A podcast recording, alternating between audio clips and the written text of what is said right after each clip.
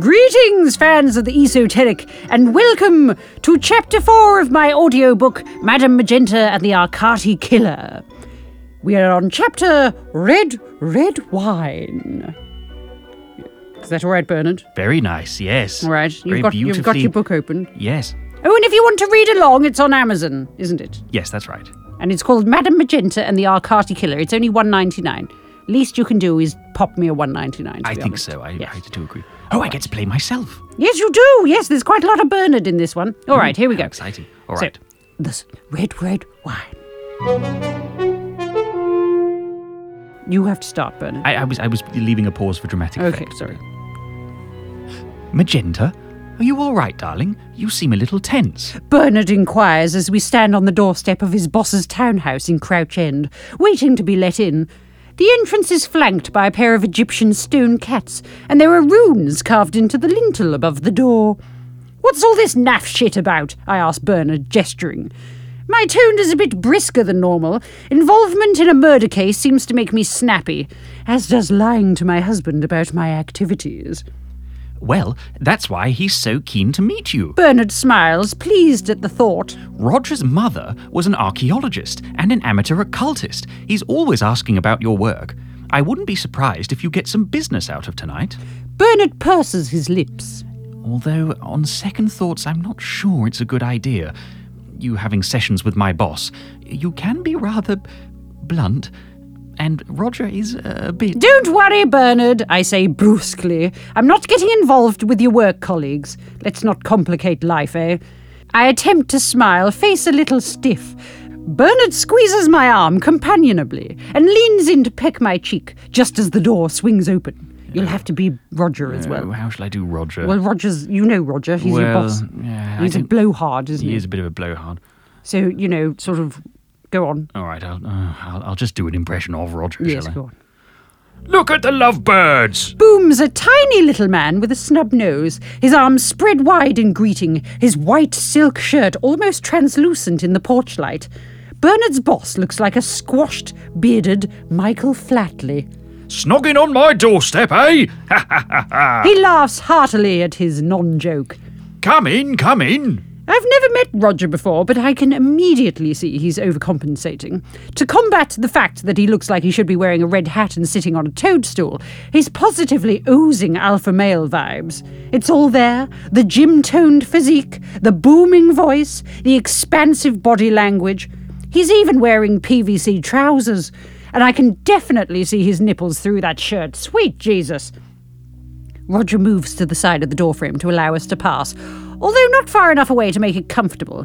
So short is he that my bosoms actually slot under his chin as I squeeze past. Sorry, I squeak, when actually I mean, get out of the bloody way!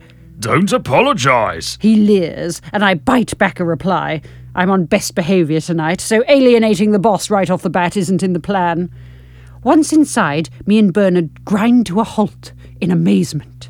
Welcome to my humble abode! Roger exclaims. Give me your coats. Good heavens, I say faintly, slowly removing my jacket. Look at all the signs of a disturbed personality. Lovely things! I have to say, though, the 11-year-old me would have loved it, whereas the older me finds gaudy esoterica merely a reminder of my day job. Roger's spacious entrance hall doesn't look like an entrance hall. It looks like an Egyptian tomb, with a dusty stone floor, walls covered in murals and hieroglyphs, and most creepily of all, an abundance of death masks, their painted eyes staring blankly from atop their podiums. Let me take that! Roger exclaims, seizing my coat. He pulls open an upright sarcophagus next to the entrance and hangs it inside. It's a very real-looking sarcophagus, considering he's evidently glued a load of coat hooks to the interior. Unless he's got an incredible prop designer, Roger appears to have desecrated a load of ancient artefacts. Still, could be worse. Could be bloody Kath Kidson. I find the trend for decorating one's house in the style of an oppressed suburban American housewife from the 50s baffling. It's not just furniture, either. My teenage daughter came home from uni with her hair in a victory roll last month and told me that corsets and waist training are back in fashion. What next? Iron chastity belts and Scarlet A's branded onto foreheads? She told me it's a way of reclaiming femininity, of turning the symbols of oppression on their head and making them empowering. So I gave her all my laundry to do and told her where the ironing board is. Isn't Mummy funny? Wait until you see the rest of the house. Roger grins, volume now merely at a partially deafening, and strides across the dusty floor to a pair of heavy wooden doors, the sort that might be found at the entrance of a crypt in a Hammer horror movie. Roger cracks one of them open and slips in ahead of us. The room beyond is dim, and the faint sound of cascading water can be heard. Bernard and I exchange a look before scuttling after our host. Blimey, Bernard exclaims. We stop and stare around us in amazement. The living room is worse than the entrance hall. It's straight from the set of Labyrinth. One almost expects Bowie to leap out in tights. Or is it Bowie, dear? Well, the trouble is he said both. Did he? Yes. He didn't know himself? No, at different times he said both. I think he most often said Bowie. Such a mercurial man. Back to the book. Normally, I like a touch of the ostentatious in the right context. As it is, this feels more like stage one of indoctrination into a cult. This is... wow. What would you call this? Bernard asks, looking round in amazement. Worrying, I mutter. Well, Bernard... Roger smiles toothily at my husband. Glad you asked. In a nutshell, this room is influenced by Gaia. You know, earth magic. The call of our pagan roots. Essentially, I'm trying to communicate an ancient state of naturalness and interconnectivity through my design aesthetic. Roger trots this little speech out like a bad actor, as in with smooth charm and an absence behind the eyes. Despite this, I find myself nodding along as if this hippy-dippy explanation wasn't absurd for a man who runs a lucrative security firm that specialises in highly dangerous Middle Eastern operations. Gaia, eh? Oh, what a clever idea. I lie. Well, it's Bernard's boss. One has to play the game. Please. Roger smarms, walking over to a sideboard carved with fornicating satyrs and nymphs. Take a closer look while I fix us a drink. It's not actually that easy to see everything, as much of the room is hidden in shadows and mist. Mist? Roger, I screech! Something's on fire! Roger spins round, clearly alarmed. What? Where? Look, I say, gesturing wildly, before grabbing Bernard's arm and steering him towards the door. Roger laughs. It's just a smoke machine, Magenta. Nothing to worry about. I stop. A smoke machine in his living room. Right, I grumble. Very dramatic. Bernard supplies. And I like the ceiling, he says, pointing up. The gloom is mainly due to the fake woodland canopy where the ceiling should be, light fittings disguised behind twisted vines and leaves, so that only weak rays penetrate the murk. Many thanks, Roger murmurs. The strongest light in the room comes from an uplit water feature in the centre, where a normal person might have a coffee table. A glistening fountain of water vomits from the mouth of a naked stone dryad in the centre and into the artfully rocky pool below. The kitchen is Mesopotamian, adds Roger, now holding a decanter. And the bedrooms are... Oh, well, maybe we should have a few drinks before I show you them. Eh? I laugh, suddenly wishing I hadn't revealed quite so much cleavage tonight. If the living room is covered in big donged satyrs, God only knows what the bedrooms are like. An Alistair Crowley theme park, probably. I hope he doesn't suggest we all do something unsavoury after dinner. Bernard is shaking his head in a politely bemused fashion. Wow, Roger, I knew you were interested in ancient cultures and stuff, but I didn't realise the extent. This place is... wow. Bernard looks around the room with great enthusiasm because he's a nice man who wouldn't want to offend. Though we'll undoubtedly have a laugh and a bitch about this later. He might be nice, but he's not a complete ninny. I'm glad you both like it. Roger smarms, though we haven't actually said that. Personally, I'm starting to get the heebie-jeebies. I'm even fingering the letter opener I keep in my bag in case Roger suddenly leaps on us and demands a blood sacrifice. Unaware of the fact I'm prepared to stab him in the eye, always aim for the eyes, Roger turns back to the sideboard and starts messing around with goblets. An uncomfortable, lengthy silence descends, while Bernard and I struggle to think of anything to say. The decor is just too distracting, and it did seem ridiculous to ignore it and refer to anything else. But what more can one say after, wow? Bernard makes a rueful face at me, and I do the same back to him. Then I pretend to look in my handbag for something to do. A faint glug-glug penetrates the hush as Roger pours wine from the decanter into the goblets. Bernard clears his throat while I scuff my shoe against the strangely spongy floor. I think it's made out of that dark green stuff that floristic flowers into. Roger slowly replaces the glass stopper in the decanter with a scrape of glass. Jesus Christ, he's really taking his sweet time with this. Can't he fix drinks and speak simultaneously? The silence is deafening. Magenta, Bernard whispers in my ear. You're humming. Whoopsie, I whisper back. I unconsciously emit a droning noise when uncomfortable. It only tends to happen in social situations with people I have to be polite to, which, granted, doesn't occur much because I generally say what I think. Because why bother censoring yourself? To trick people into liking you? Unless there's financial reasons for doing so, such as with Roger, I don't see the point.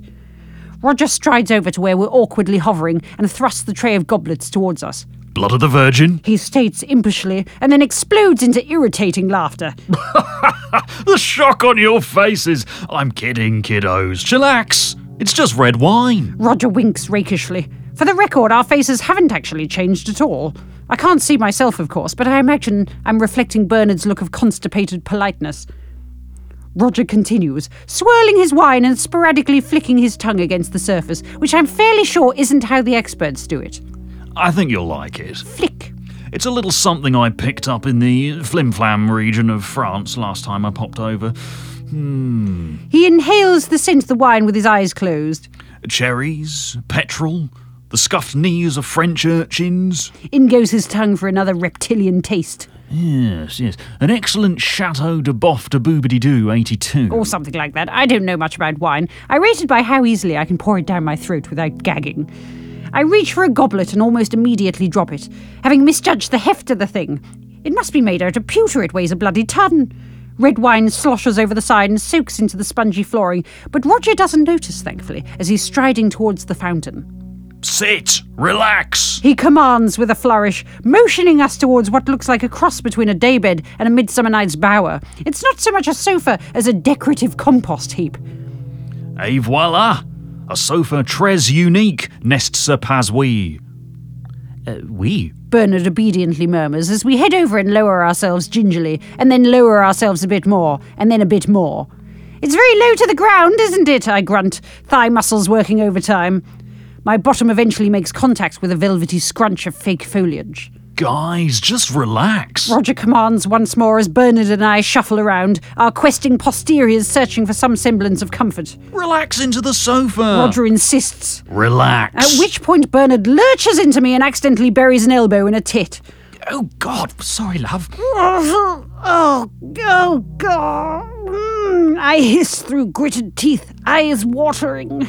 Engage your core muscles. Roger provides in a helpful voice. It's a wonderful sofa for improving posture. Roger has chosen not to improve his posture today and is instead perching opposite us on the lip of the fountain, stubby leather-clad legs spread wide. He strokes his neat little beard and grins.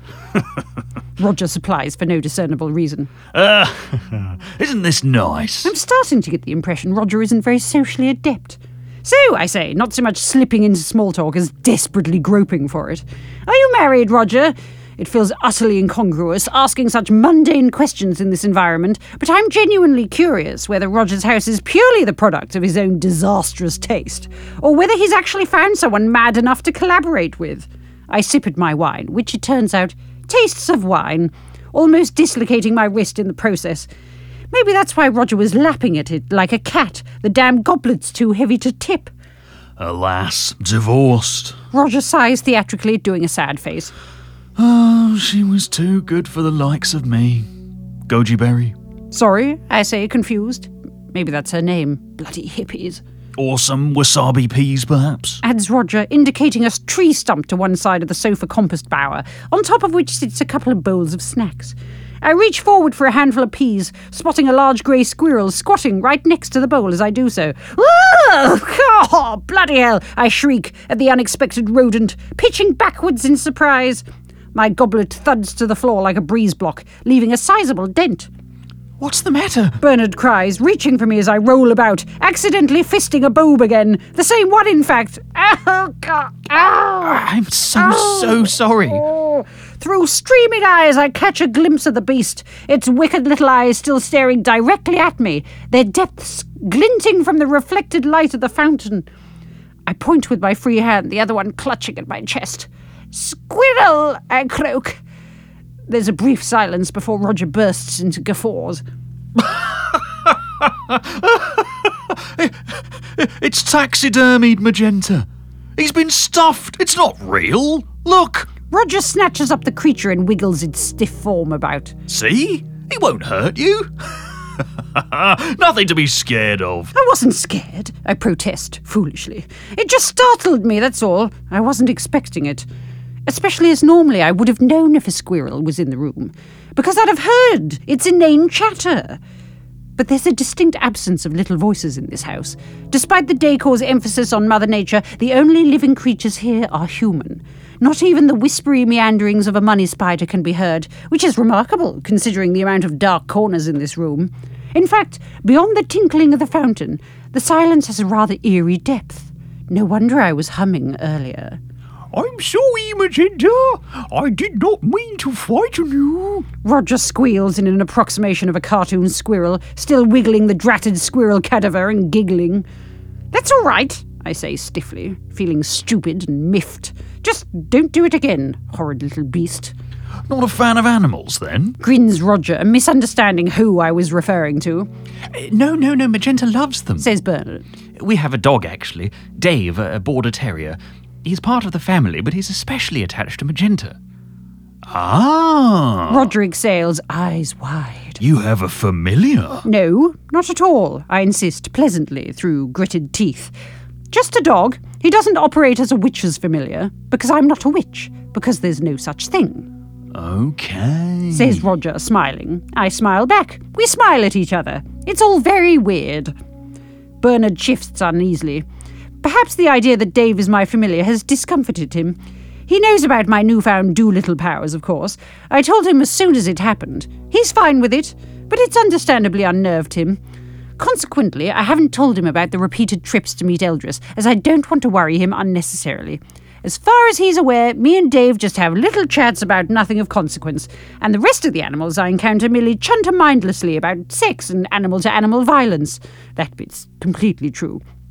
Bernard has been through enough because of my powers. I don't want to Bernard him. I don't want to Bernard him. I'm afraid I'm thoroughly Bernarded, my dear. I don't want to burden him any further. Poor old Bernard. He's never doubted me. When my first dead husband appeared as a ghost last year, Bernard couldn't see or hear him, but he instantly believed me when I told him about it. He later saw the furniture being thrown about by invisible forces, so he did have some kind of proof I wasn't just making it all up.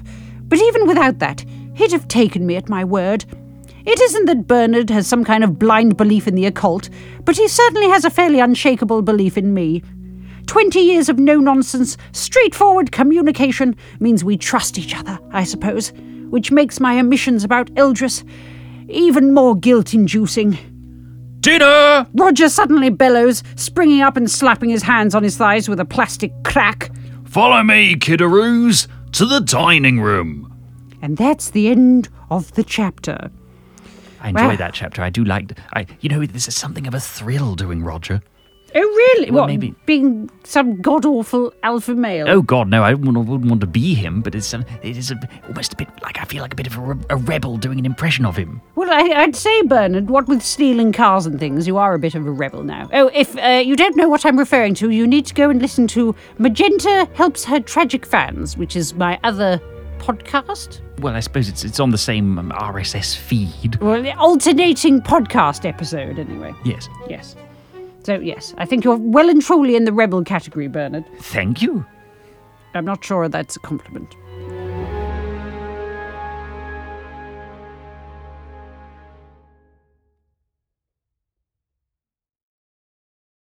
The Fable and Folly Network, where fiction producers flourish.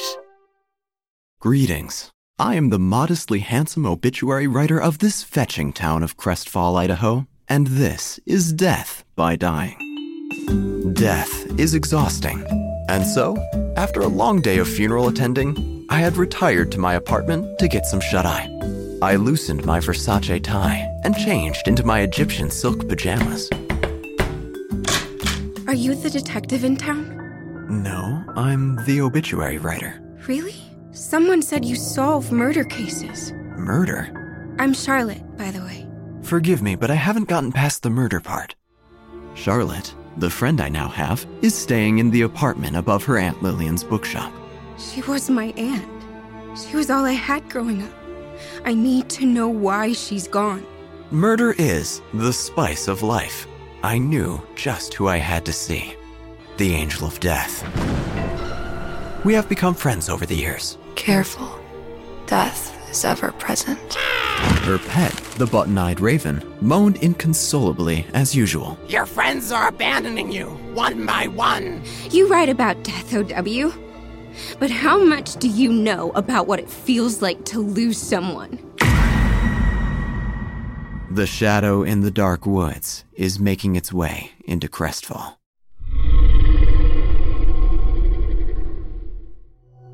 Listen to Death by Dying on Apple Podcasts, Spotify, or your favorite podcatcher.